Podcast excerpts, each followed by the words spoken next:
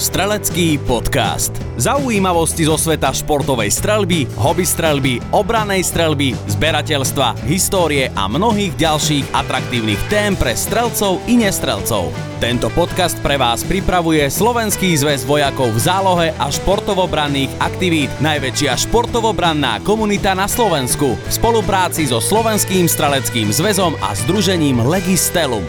Slovenský právny systém má pevne zakotvené právo použiť zbraň na svoju ochranu či ochranu svojich blízkych alebo majetku.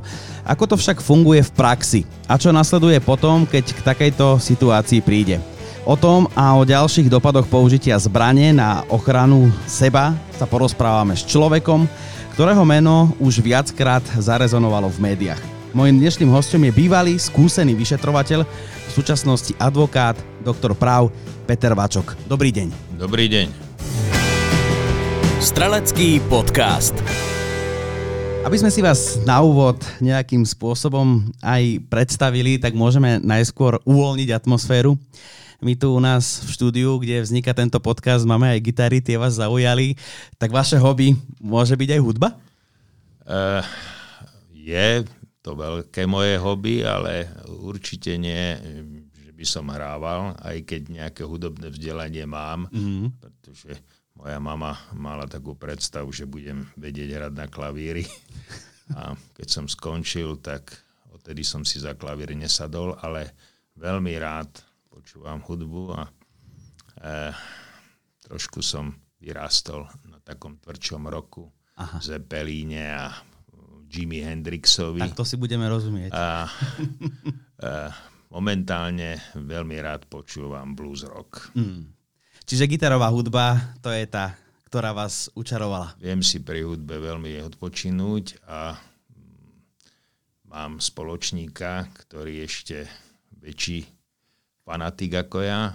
Ten má aj takú posluchovú miestnosť a vždy, keď ho chcem nahnevať, tak vždy mu poviem, síce máš lepšiu hudbu, ale nemáš kanári či pod, podmas a tá hudba potom není ono. Čiže ja mám aj kanárikov a keď pustím hudbu, oni sa niekedy pripoja a ja si ležím a vtedy, vtedy to je ten pravý oddych. Ešte, aby som sa od tej hudby odpichol, spomenul som teda, že ste bývalý skúsený vyšetrovateľ, aj pri nejakých ťažkých prípadoch vám pomáhala práve tá hudba? No, to by som nespájal. To by som Skutočne Skôr nespájam. Myslím tak, že keď ste, asi to bolo aj na psychiku, častokrát ťažké, keď hudba ste prišli je, domov. Hudba je pre mňa relax, mm. odpočinok, a zvlášť keď som sám, lebo keď už je doma manželka, tá má vždycky výhrady, že to má moc hlasno, však e, určite, že sa se mnou nemôže rozprávať. Takže e, väčšinou si tú hudbu užijem, keď som doma sám. Mm. Tak dnešná téma nášho podcastu je obrana so zbraňou a jej dopady, teda úplne laicky budeme sa rozprávať o tom, keď nastane nejaká situácia a ja budem musieť použiť tú zbraň. O tomto sa dnes budeme rozprávať. Vy ste zažili, či už ako vyšetrovateľ alebo ako advokát, nejakú podobnú skúsenosť s týmto, možno aj v osobnom živote? V osobnom živote nie, ale v tej aplikačnej praxi som to zažil viackrát, a kde sa vždycky posudzovalo, či išlo o exces, alebo či skutočne tá zbraň použitá bola v súlade so zákonom. Mm-hmm. Ja teda ešte musím na úvod uzrejmiť, že vy ste v roku devätnásť osemdesiat vyštudoval právnickú fakultu v Bratislave na Univerzite Komenského, mm-hmm. a v deväťdesiatom šiestom ste následne potom opustili policajný zbor. Vy ste teda s diplomom išli do polície? Áno, v osemdesiatych rokoch došlo k výrazným zmenám, kde e, padli rozhodnutia, že úsek vyšetrovania, čiže orgány činné v trestnom konaní by už mali mať vysoké školy, mm-hmm. a bolo by žiaduce, aby to bola právnická fakulta, tak začali nás doslova verbovať, aby sme e, absolventi právnických fakult sa uchádzali aj o takúto pozíciu. A to bol jeden z momentov, prečo som sa stal vyšetrovateľom, a musím povedať, že túto prácu som mal veľmi rád. Vy ste potom v deväťdesiatom šiestom ale teda dobrovoľne odišli. No, odišiel som uh, kvôli tomu, že bol som poverený ako druhý vyšetrovateľ realizovať uh, zavlečenie syna prezidenta. Uh, to ma z toho tímu a z prípadu odvolali. Následne na mňa bolo podaných osem trestných oznámení. Uh, to som doslova ustal. Bolo voči mne vznesené obvinenie, ale určitá obava tam bola. A jednoducho už tie pomery v polícii na mňa dopadali tak, že som tam už nebol schopný pracovať. Vlastne za to, že som čestne vykonával svoju prácu, tak ma chceli trestať a to už bol v podstate zlom. Mm-hmm. Som sa roz, roz, rozhodol, že pre takýto štátny orgán robiť nebudem. Mali ste už toho asi aj dosť? No, hlavne som mal dosť... E, to, čo sa dialo okolo, viete, osem trestných oznámení, kde sedem trestných oznámení dal na mňa priamo šéf spravodajskej služby, v tom čase jedno, premiér vlády, no tak, viete, tam už som si povedal, že pre takúto vládu robiť nebudem. Následne teda váš život sa zmenil v tom, že od vyšetrovateľa ste prešli do advokátskej praxe. Stali ste sa advokátom. Keby ste mali porovnať tieto dve povolania, tak aký v tom vidíte taký zásadný rozdiel? Možno z toho, ale z toho vašeho pohľadu, toho osobného.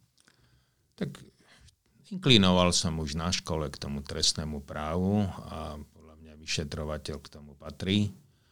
A tým, že som odišiel z policajného zboru, tak v tom čase nebola iná pre mňa pozícia. Ak som chcel naďalej byť v tomto prostredí a teda pracovať s trestným právom, jedine advokácia. A som veľmi povďačný Slovenskej advokátskej komore, ktorá mi umožnila, aby som sa teda stal plnohodnotným advokátom a v podstate s trestným právom prichádzam do styku až doteraz. Tak poďme sa teraz povenovať dnešnej téme. Použitie zbrane na svoju ochranu a takisto aj na ochranu svojich blížnych, rovnako tak aj majetku. Je to všetko u nás zakotvené v zákone, respektíve v zákonoch, ale teraz by ste nám to mohli nejak tak pekne opísať, aby sme v tom mali všetci jasno. Či nám jednoducho viete objasniť tie prípady, kedy je možné použiť zbraň, lebo viem, že je tam niečo ako nutná obrana, krajná núdza a podobne. Že či by ste nám toto všetko vedeli vysvetliť? Máte pravdu. Trestný zákon e, pozná aj situácie, kde vylučuje protiprávnosť činu. To sú tie tri paragrafy. Krajná núdza, nutná obrana. A už máme aj veľmi, podľa mňa, dobrý a moderný paragraf, čo v minulosti sme nepoznali. To je to oprávnenie použité, použitie zbrane v obydlí. Takže uh, upravené to je. Len tu si treba uvedomiť uh, závažnú vec. Viete, príslušník policajného zboru, pokiaľ použije zbraň v službe, tak má inšpekciu, ktorá to okamžite preveruje. Isté, že do toho vstupujú odvedenia ministerstva, prokuratúry a iné subjekty, ale v podstate ten policajt v priebehu niekoľkých hodín alebo niekoľkých dní vie, či je to biele alebo či je to čierne. Inými slovami, či tú zbraň použil v súlade so zákonom alebo v rozpore so zákonom. Ak ho použil v rozpore, tak určite mu bude vyvodená nejaká zodpovednosť. Či už disciplinárna alebo aj trestnoprávna.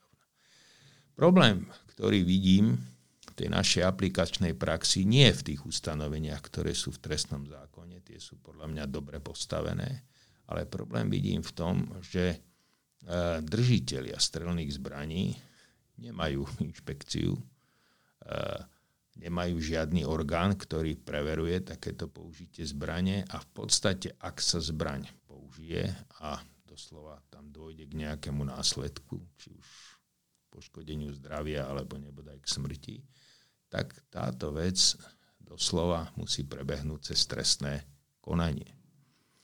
A to je vážny proces, niekedy trvá mesiace až roky, kým padne nejaký verdikt na súde.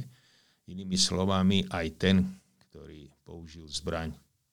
Vnútorne je presvedčený, že ho použil v súlade so zákonom, si líha a stáva s tým, že či bude postihnutý, respektíve či jeho konanie bude posúdené ako konanie v súlade so zákonom.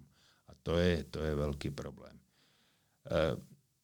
dúfam, že mi to odpustia teraz príslušníci, čo poviem, ale e, policajti, ktorí to vyšetrujú, tak e, určite nie sú priateľmi toho, kto použil zbraň, ale policajt je v podstate hodnotený za portfóliu nápadu a objasnenosti, čiže v prvom rade chce v tej situácii e, zistiť trestnosť. Ak mu to len trošku situácia dovolí, no tak znáša obvinenie. A to sú vážne, vážne situácie. A vedeli by ste nám opísať... Um...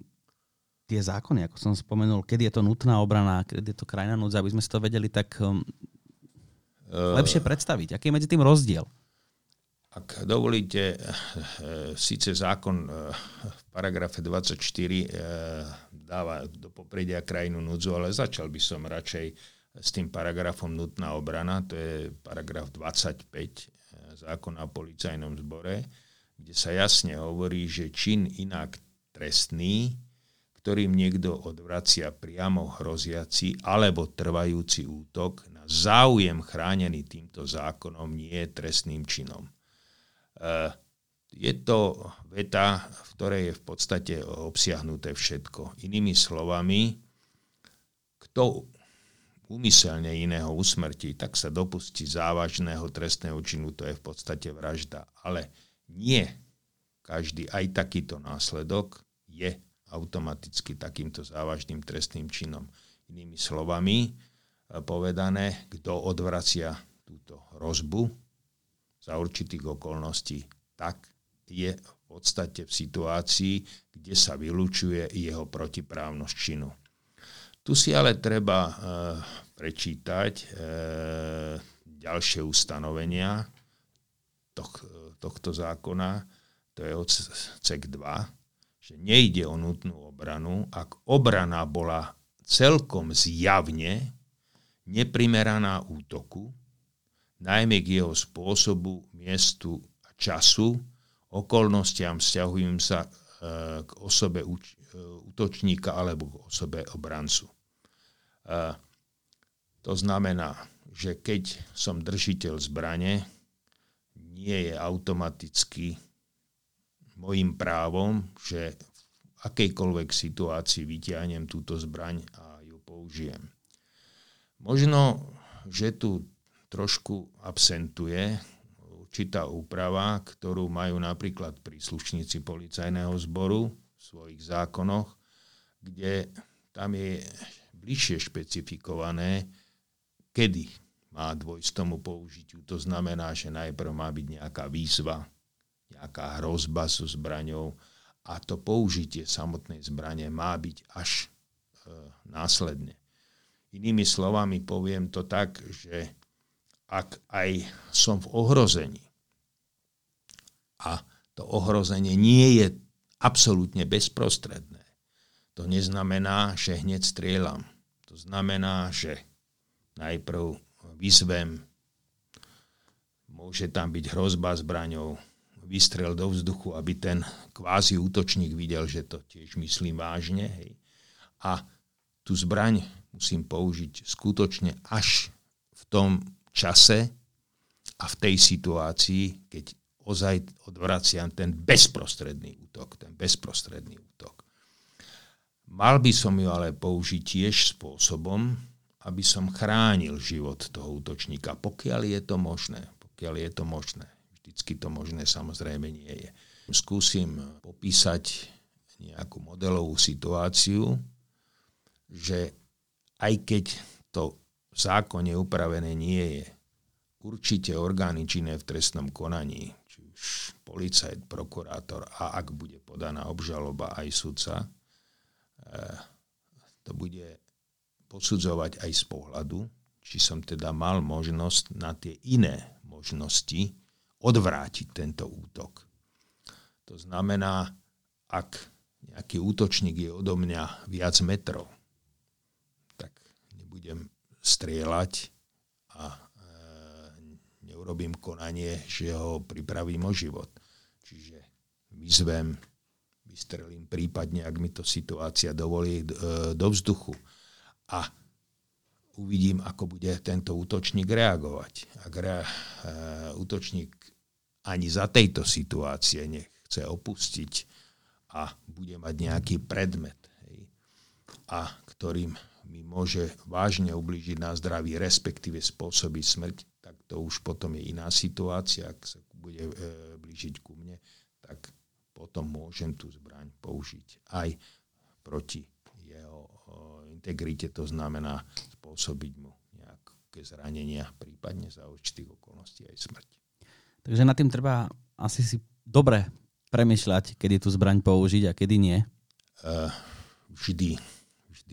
Musím mať chladnú hlavu. Mm. A, a vyhodnotiť asi tú situáciu. A v podstate musím byť aj dobrým právnikom pri použití e, zbrane. A musím myslieť, že pozor, toto použitie zbrane bude veľmi precízne posudzované viacerými orgánmi. Mňa ale aj tak uh, zaujali tie paragrafy, pretože ja do toho moc nevidím. Ale keď si teda ich prečítam, čo ste spomínali, ten paragraf dvadsaťpäť, tá nutná obrana. Potom tu vidíme aj paragraf krajná núdza. Aký je medzi tým rozdiel? Čo znamená krajná núdza? Čo znamená nutná obrana? Ako som povedal, nutná obrana to v podstate sme, ako od, tak mali vysvetlené, to, to, to, to odvracia ten útok a krajná núdza je niečo podobné a odvracia tú nebezpečnosť. Uh-huh. Myslím si, že tento, toto ústave, ustanovenie ani nie je, by som povedal, postavené na použitie zbrane, i keď za určitých okolností sa dá použiť. To je skôr pre iné prípady, poviem napríklad, násilím vstúpiť do obydlia, to je trestný čin. Ale pokiaľ pôjdem po ulici a vidím, že niekde horí a plače tam dieťa, no tak v záujme jeho záchrany vykopnem dvere alebo rozbijem okno, vôjdem do toho obydlia a to dieťa vyberiem. Respektíve v lete auta.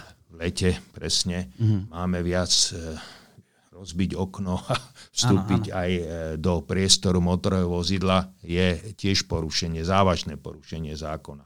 Ale pokiaľ vidím, že spáli slnko, že je obrovská teplota, je tam dieťa, tak e, nič mi ne... respektíve som aj povinný rozbiť to sklo a vybrať to dieťa a zachrániť ho. To sú tie, to sú tie situácie mm-hmm. na krajnú núdzu. Ale aj napriek tomu si viem predstaviť, ja spomínam si na jeden prípad, to bol jeden z najzávažnejších, ktorý som realizoval ako vyšetrovateľ so svojimi kolegami. To bol útek siedmich odsúdených e, z väznice, teda z Ústavu pre výkon trestu z Leopoldova, kde isté je pátranie, títo ľudia sú ozbrojení, je spoločenský záujem okamžite týchto ľudí zadržať a narazím na takýchto ľudí a tí ľudia aj začnú utekať. Iste, aj keď na mňa bezprostredne neútočia, čiže nie sú bezprostrednou hrozbou, ale sú obrovskou spoločenskou hrozbou, keď predtým zabili päť ľudí. To, že teraz neútočia, možno majú na to svoje dôvody, nechcú sa vyzradiť, hej, sme v presile a tak ďalej, ale za chvíľu môžu zase konať ďalšiu závažnú trestnú činnosť. Môžu napríklad zobrať e, triedu v škole ako rukojemníkov a tak ďalej a tak ďalej. Vtedy pre účel zadržania teda takého páchateľa, ktorý predtým zabil päť ľudí, môžem použiť zbraň, aj keď bezprostredne na mňa neútočí. To som považoval, že to je adekvátne a je možné použiť aj tento inštitút krajnej núdze aj v situácii, keď sa používa zbraň. A keď sa rozprávame o tej krajnej núdze, tak teraz taká modelová situácia, čo zvieratá. Napríklad idem s rodinou, vidím, že či už som napríklad v lese a je tam nejaká divá zver, alebo vidím aj rozúreného psa niekde na ulici. Čo v takomto prípade? Pokiaľ, pokiaľ toto zviera bezprostredne ohrozuje zdravie a životy ľudí, tak samozrejme je možné použiť zbraň a fyzicky zlikvidovať takéto zviera. Zase si musím zvážiť, že či moja zbraň je adekvátny prostriedok na to. Teraz máme dosť frekventovaný problém s, s medveďmi. Mm. Teraz je otázka, či vôbec krátku guľovú zbraň použiť, ale napríklad rozúrený pes, ktorý utečie a, a napadne ľudí a tak ďalej. Tak to je skutočne v súlade s týmto zákonom. A aj keď sa to stane na ulici? Na ulici zase musím, musím dávať veľký pozor, že sekundárne môžem spôsobiť, spôsobiť nejakú škodu. Práve na to sa pýtam. Ale... Čiže mal by som použiť zbraň, aby som neohrozil e, tam prítomných ľudí. Čiže to je zase moja, moja veľká zodpovednosť, e, keď sa rozhodnem, či tú zbraň použijem alebo nie. Čiže použiť ju len, len v situácii, kde neohrozím ďalších. Tak ľudia sa často dostávajú do rôznych krízových situácií. Mediami obletel aj prípad Milana Kňažka, kedy musel použiť svoju zbraň. Nechcem teraz sa rozprávať o danom prípade, ale len som ho dal ako príklad. Teda, na čo sa chcem spýtať? V týchto krízových situáciách je niekedy veľmi ťažké možno v takej rýchlosti správne vyhodnotiť tú situáciu, rozhodnúť sa, či použiť tú zbraň, či nie. Ale keď na tomto rozhodnutí teraz závisia možno ďalšie životy, tak existuje nejaká taká univerzál, univerzálna rada, kedy vôbec tú zbraň použiť a kedy radšej nie? No, musím sa aj trošku pochváliť, že asi málo advokátov má s týmto novým paragrafom, s týmto paragrafom dvadsaťšesť, to je to oprávnenie použitie zbrane, skúsenosť, lebo ja som Milana Kňažku zastupoval mm. ako poškodeného. Takže e, priamo som sa s týmto, v tomto prípade s týmto problémom stretol. Tu si treba uh, jasne povedať, aké je znenie toho paragrafu dvadsaťšesť. Uh, rozhodujúci je podľa mňa odsek dva, že za použitie zbrane v súlade so zákonom sa považuje aj jej použitie proti inému vo svojom obydlí na ochranu života, zdravia alebo majetku, ak osoba do obydlia neoprávnene vnikla alebo v ňom neoprávnene zotrvala a nejde o nutnú obranu, to neplatí, ak bola pritom inému spôsob, spôsob, úmyselne spôsobená smrť. Toto je zase druhá alinea, ktorú vždy treba mať veľmi, veľmi na pamäti. Mm. To znamená, že ak použijem zbraň, nemôžem ho použiť spôsobom, že chcem aj, alebo som zrozumený s tým, že spôsobím smrť. Môžem strieľať na nohy a tak ďalej. To bolo presne v tomto prípade, kde Milan Kňažko ho použil absolútne v súlade so zákonom, kde v noci sa zobudil, mal tam páchateľa, ktorý tam násilne vnikol a, a strelil smerom na nohy a, a ho zasiahol. Potom ten páchateľ bol zadržaný a tak ďalej. Isté, pokiaľ by som v obydli použil zbraň, uh, môžem aj usmrtiť, ale tam už musí byť splnená tá dimenzia nutnej obrany. Mm. Nutnej obrany.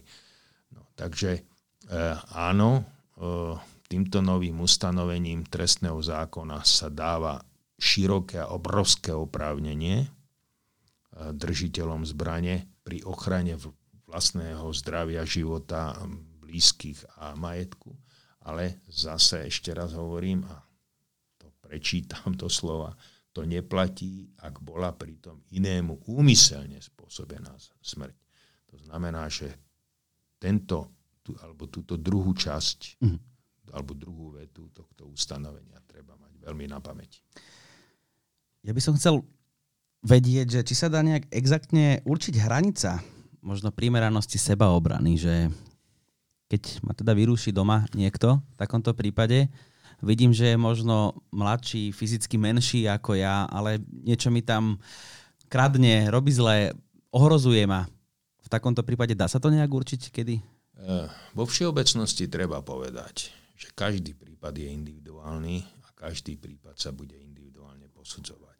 Tu sa ale vráťme k tomu paragrafu dvadsaťpäť, k tomu ustanoveniu o nutnej obrane, kde odsek tri hovorí, ten, kto odvracia útok spôsobom uvedeným v odseku dva, nebude trestne zodpovedný, ak konal v silnom rozrušení spôsobenom útokom, najmä v dôsledku zmätku, strachu alebo zľaknutia, čiže toto sa tiež bude posudzovať.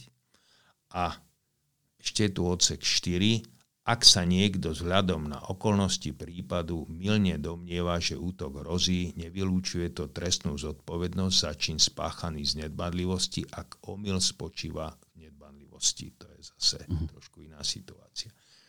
Inými slovami, tá individuálnosť je v tom, že určite sa bude posudzovať aj možnosť toho samotného útočníka, možnosti toho, čo sa bráni. Vek, fyzické dispozície, predmet, ktorý mal k dispozícii útočník a tak ďalej. To, to, je, to sú vlastne všetko faktory, ktoré sa budú potom posudzovať, že či tá zbraň bola použitá, či to bolo adekvátne, respektíve sa ten útok dal odvrátiť aj inak. Pardon, poviem, poviem príklad. V inej situácii bude nejaká žena, ktorá bude na nejakej samote, na chate, bude mať v postielke dieťa a nejaký opilec sa hej tam, viete, dobíja do tej chaty a je ohrozená sama, samozrejme aj jej dieťa a tak ďalej a bude tam mať zbraň. Iné zase bude, ak bude v tej chate nejaký mladý človek, športovec, poviem to teraz, majster v taekwondo alebo mm. dobrý boxer. Hej, fyzicky zdatný. Fyzicky zdatný a nejaký opilec, aj keď fyzicky, no tak To, to sú dve rôzne situácie. V inej situácii bude tá žena a v inej situácii bude ten muž. A to sú okolnosti, ktoré v podstate každý prípad robia špecifickým a individuálnym. Keďže každý tento prípad je takýmto štýlom iný, rozhoduje tam aj akú zbraň má v rukách ten útočník, teda respektíve ak on má nôž, ja zbraň, strelnú. Je to oprávnené? Alebo je, existuje tam vôbec nejaká tá hranica? Určite áno. Určite áno.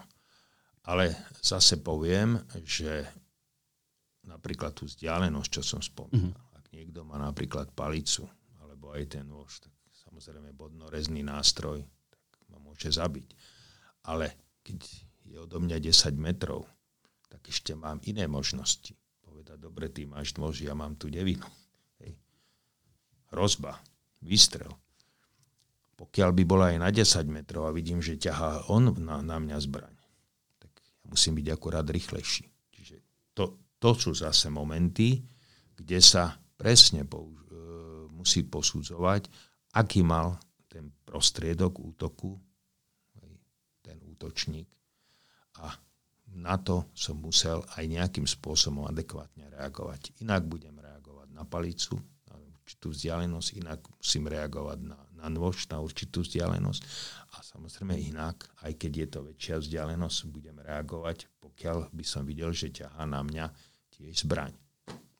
Tak keď už teda dôjde k takej situácii, že tú zbraň, strelnú zbraň na sebaobranu použijem, čo má nasledovať? Mám zavolať políciu, mám zavolať záchranku, mám opustiť miesto? Takto, v prvom rade, v prvom rade.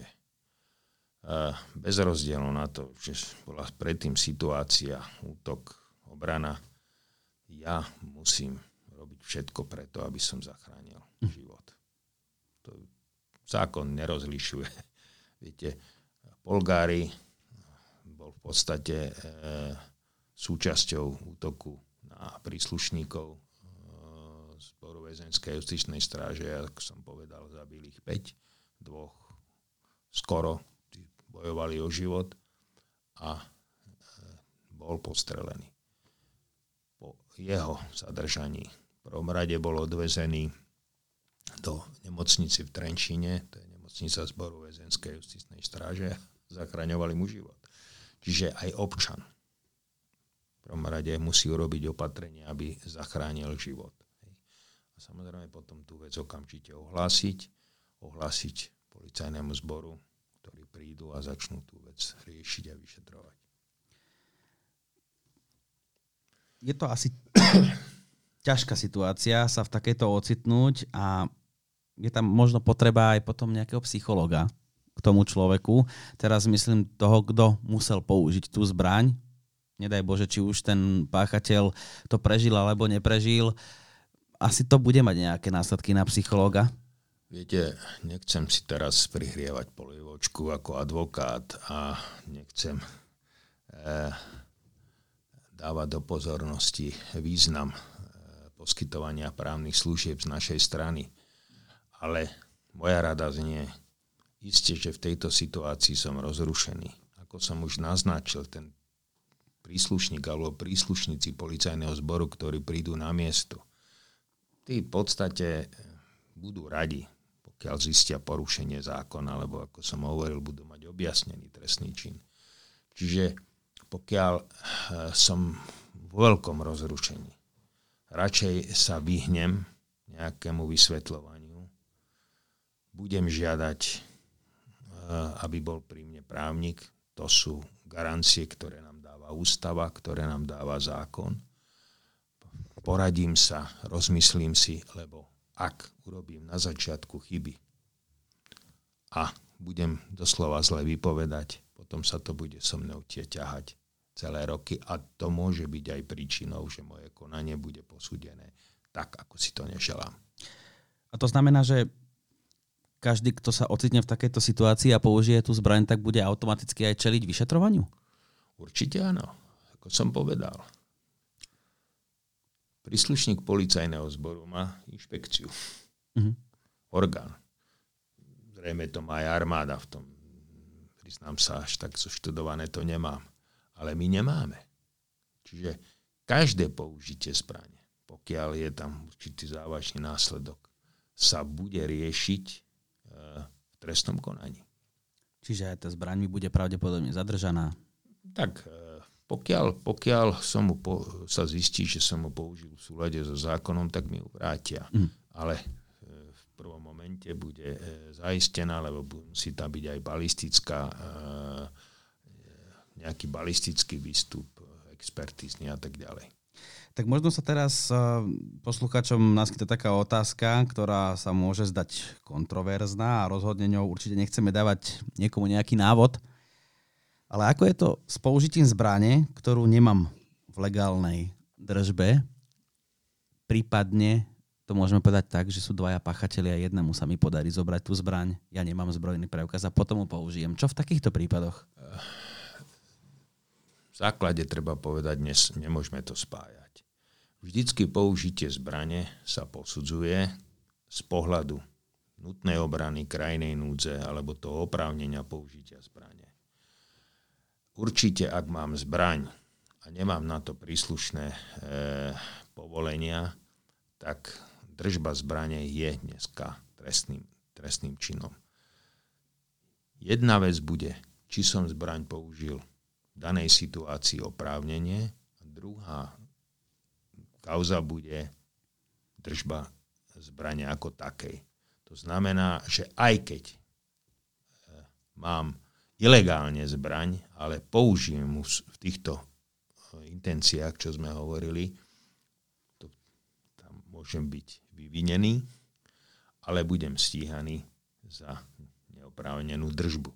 Takže to sú dve samostatné trestné veci. Teraz by sme sa mohli posunúť ďalej v tom, že aké ťažké je vlastne preukazovať oprávnenosť použitia tej zbrane v praxi. Asi je to rozdielne, keď ten útočník prežije a asi je to rozdiel, keď toho útočníka vlastne zabijem. Je to rozdiel, lebo už napríklad v tom paragrafe dvadsaťšesť, čo som čítal, že nesmiem inému úmyselne spôsobiť mm. smrť, a strelí mu do nohy. Samozrejme, aj, aj zranenie v nohe môže spôsobiť smrť, ale tam už ten úmysel nie je, čiže to zavinenie sa posudzuje. Hej. Aj nie je, keď niekomu rovno strelím do hlavy alebo do srdca, kde som uzrozumený s tým, že teda e, takýto projektil automaticky spôsobuje smrť, alebo e, v by som vo veľkých prípadoch spôsobí smrť. No, takže to je veľmi dôležité, ale e, aj pri tej nutnej obrane sa vyžaduje, aby som tú zbraň použil skutočne v miere primeranej. To znamená, že ak mi to situácia umožní, tak mám použiť tak, aby som chránil ten jeho život.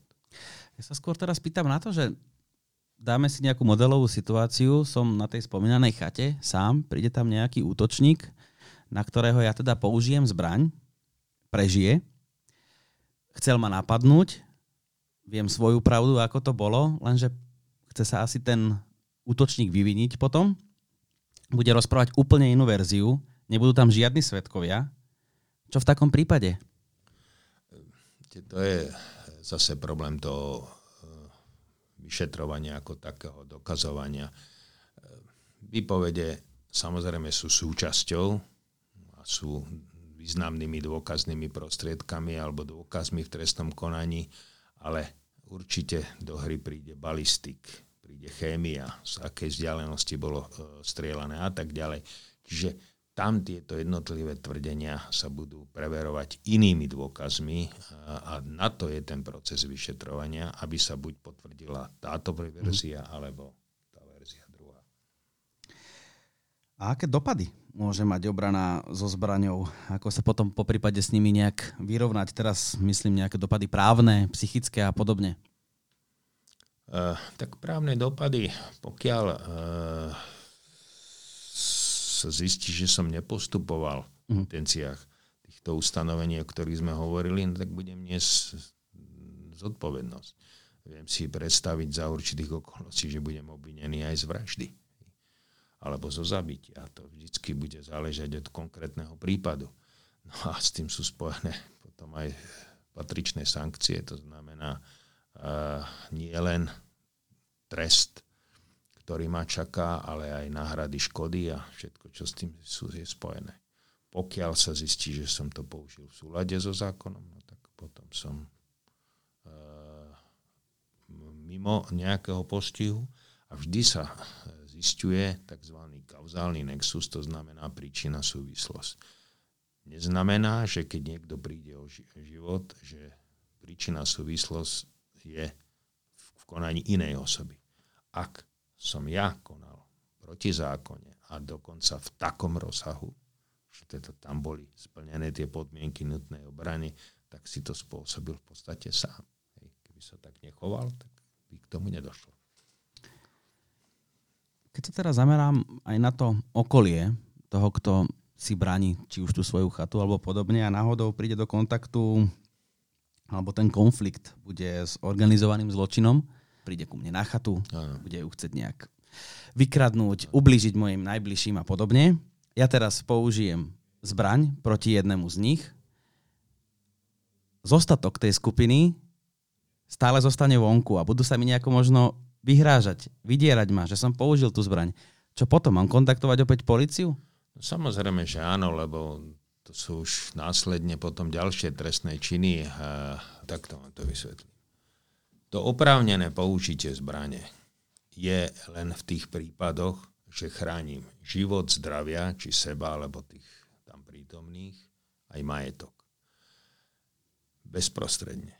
Ak niekto ma naštívi a je aj súčasťou nejakej zločineckej skupiny a v kľude príde na tú chatu a povie, to a to musíš urobiť, to není situácia, kedy ja mám vybrať zbraň. Chápete? To je situácia iná. Je to trestný čin, ale to není na oprávnené použitie zbrane. Oprávnené použitie zbrane je len v tých prípadoch, čo sme hovorili. Rozumiete? Ak tam príde aj zločinecká skupina a sa mi chce vyhrážať v nejakej iných súvislostiach, no tak to s použitím zbrane nemá nič spoločného. Ja potom musím ísť na políciu, toto oznámiť a samozrejme prebieha výsluch. Čiže to treba rozdeliť. Pokiaľ som vydieraný, pokiaľ sa mi niekto vyhráža, či už mne alebo mojim blízkym, tak to je, to, to je iná trestná činnosť a tá sa musí realizovať. A na to sú zase iné ustanovenia trestného zákona, keď niekto takéhoto činu dopustí, no tak e, musí mu byť vyvodená trestná zodpovednosť. No, ale hovorím, to zase s použitím zbrane nemá nič spoločné. Je to už úplne niečo iné. To je úplne niečo iné. Tak ja si myslím, že dnes sme počas podcastu asi prešli všetky tie dôležité fakty a aspekty, ako sa chovať v takýchto rôznych situáciách. Ale na záver by som vám ešte určite položil nejakú otázku. A či sa vám stalo počas vašej praxe, že bol odsúdený, poškodený, prípadne napadnutý človek za neprimerané použitie zbrane pri nutnej obrane? Či sa niečo takéto stalo? Uh, pamätám si na jeden prípad. Tu treba ale povedať, že aj tá nutná obrana, že trošku došlo k modifikovaniu znenia. To ešte bolo v autoritatívnej dobe, kde e, tam sa v prvom rade posudzovalo, že tá obrana musela byť adekvátna tomu útoku. No a tie orgány činné v trestnom konaní skorej boli, že začať to trestné stíhanie, vznezobvinenie, niekedy sa aj takíto ľudia dostali do väzby. A to bol práve prípad, kde človek vošiel do rodinného domu, začal v podstate byť toho majiteľa. A ten ho vyzýval, aby odišiel preč. Dokonca ten útočník bol pod vplyvom alkoholu. Tam mal nejakú rašplu, nejaké okno. Niečo opravoval, tak zobral tú rašplu, pichol ho do krku a v podstate zabil. No, obvinili e, sme ho vtedy. Dostal sa do väzby a tam bohužiaľ zomrel. To malo veľmi zlé dôsledky na jeho manželku, pretože tá skončila na psychiatrii a tak ďalej. To boli, to boli veľmi smutné prípady, kde až takéto tvrdé posúdenie sa niekedy až takýmto spôsobom vymklo z rúk. Chvala Bohu, môžem to tak povedať, že chvála Bohu, došlo aj k zmene toho paragrafu dvadsaťpäť tej nutnej obrany. Tedy to boli, tuším, paragraf trinásť, ale to bol iný trestný zákon, to je jedno. Kde už dneska ozaj sa dáva väčšia možnosť tomu, alebo tej osobe, ktorá sa bráni. A úplne na záver by ste mohli dať teda nejaké odporúčanie našim poslucháčom, ktorí teda sú držiteľmi zbraní. A to odporúčanie, či už ako od skúseného vyšetrovateľa, ale aj od advokáta, čo robiť v takýchto situáciách, ako sa zachovať a podobne. Všeobecne chcem povedať, eh, nie celkom priaznivo vnímam, že na Slovensku je obrovská zbraňová negramotnosť. Je to aj spôsobené tým, že už dneska muži nechodia na vojnu. My, čo sme boli na vojne, tak sme sa so zbraňami stretli. V zásade by to bolo v poriadku, ale keď vidíme, čo sa deje vo svete, že sú štáty, kde už doslova deti nosia kalašníkovi a naši e, otcovia nevedia držať v rukách zbraň a keď sa niečo stane, tak e, bude problém sa vôbec brániť, tak e, osobne zastávam názor, že aj keď teda vojenská základná služba nie je, čo mi ako vyhovuje, ale e, tá zbraňová gramotnosť by mala byť aspoň do tej miery, že minimálne by sa mali ľudia v nejakom veku s tými zbraňami stretnúť, mali by e, vedieť použiť zbraň, vedieť, o čom je tá zbraň a samozrejme mali by mať aj nejaké to základné právne vedomie pre, pre jej použitie. Pre tých, čo majú zbraň, ktorí sú držiteľmi zbraní, tak moje odporúčanie je také, že pokiaľ dojde k takýmto situáciám, skutočne nekonať zbrklo. Ako som povedal, radšej sa erudovanie alebo s erudovaným človekom poradiť, až potom vypovedať, pretože si tento človek môže sám veľmi ublížiť. Mojím dnešným hosťom bol skúsený vyšetrovateľ, v súčasnosti advokát, doktor práv Peter Vačok. Veľmi pekne ďakujem, že ste prišli. Ja ďakujem za pozvanie. Strelecký podcast. Tento podcast pre vás pripravuje Slovenský zväz vojakov v zálohe a športobranných aktivít v spolupráci so Slovenským streleckým zväzom a združením Legis Telum.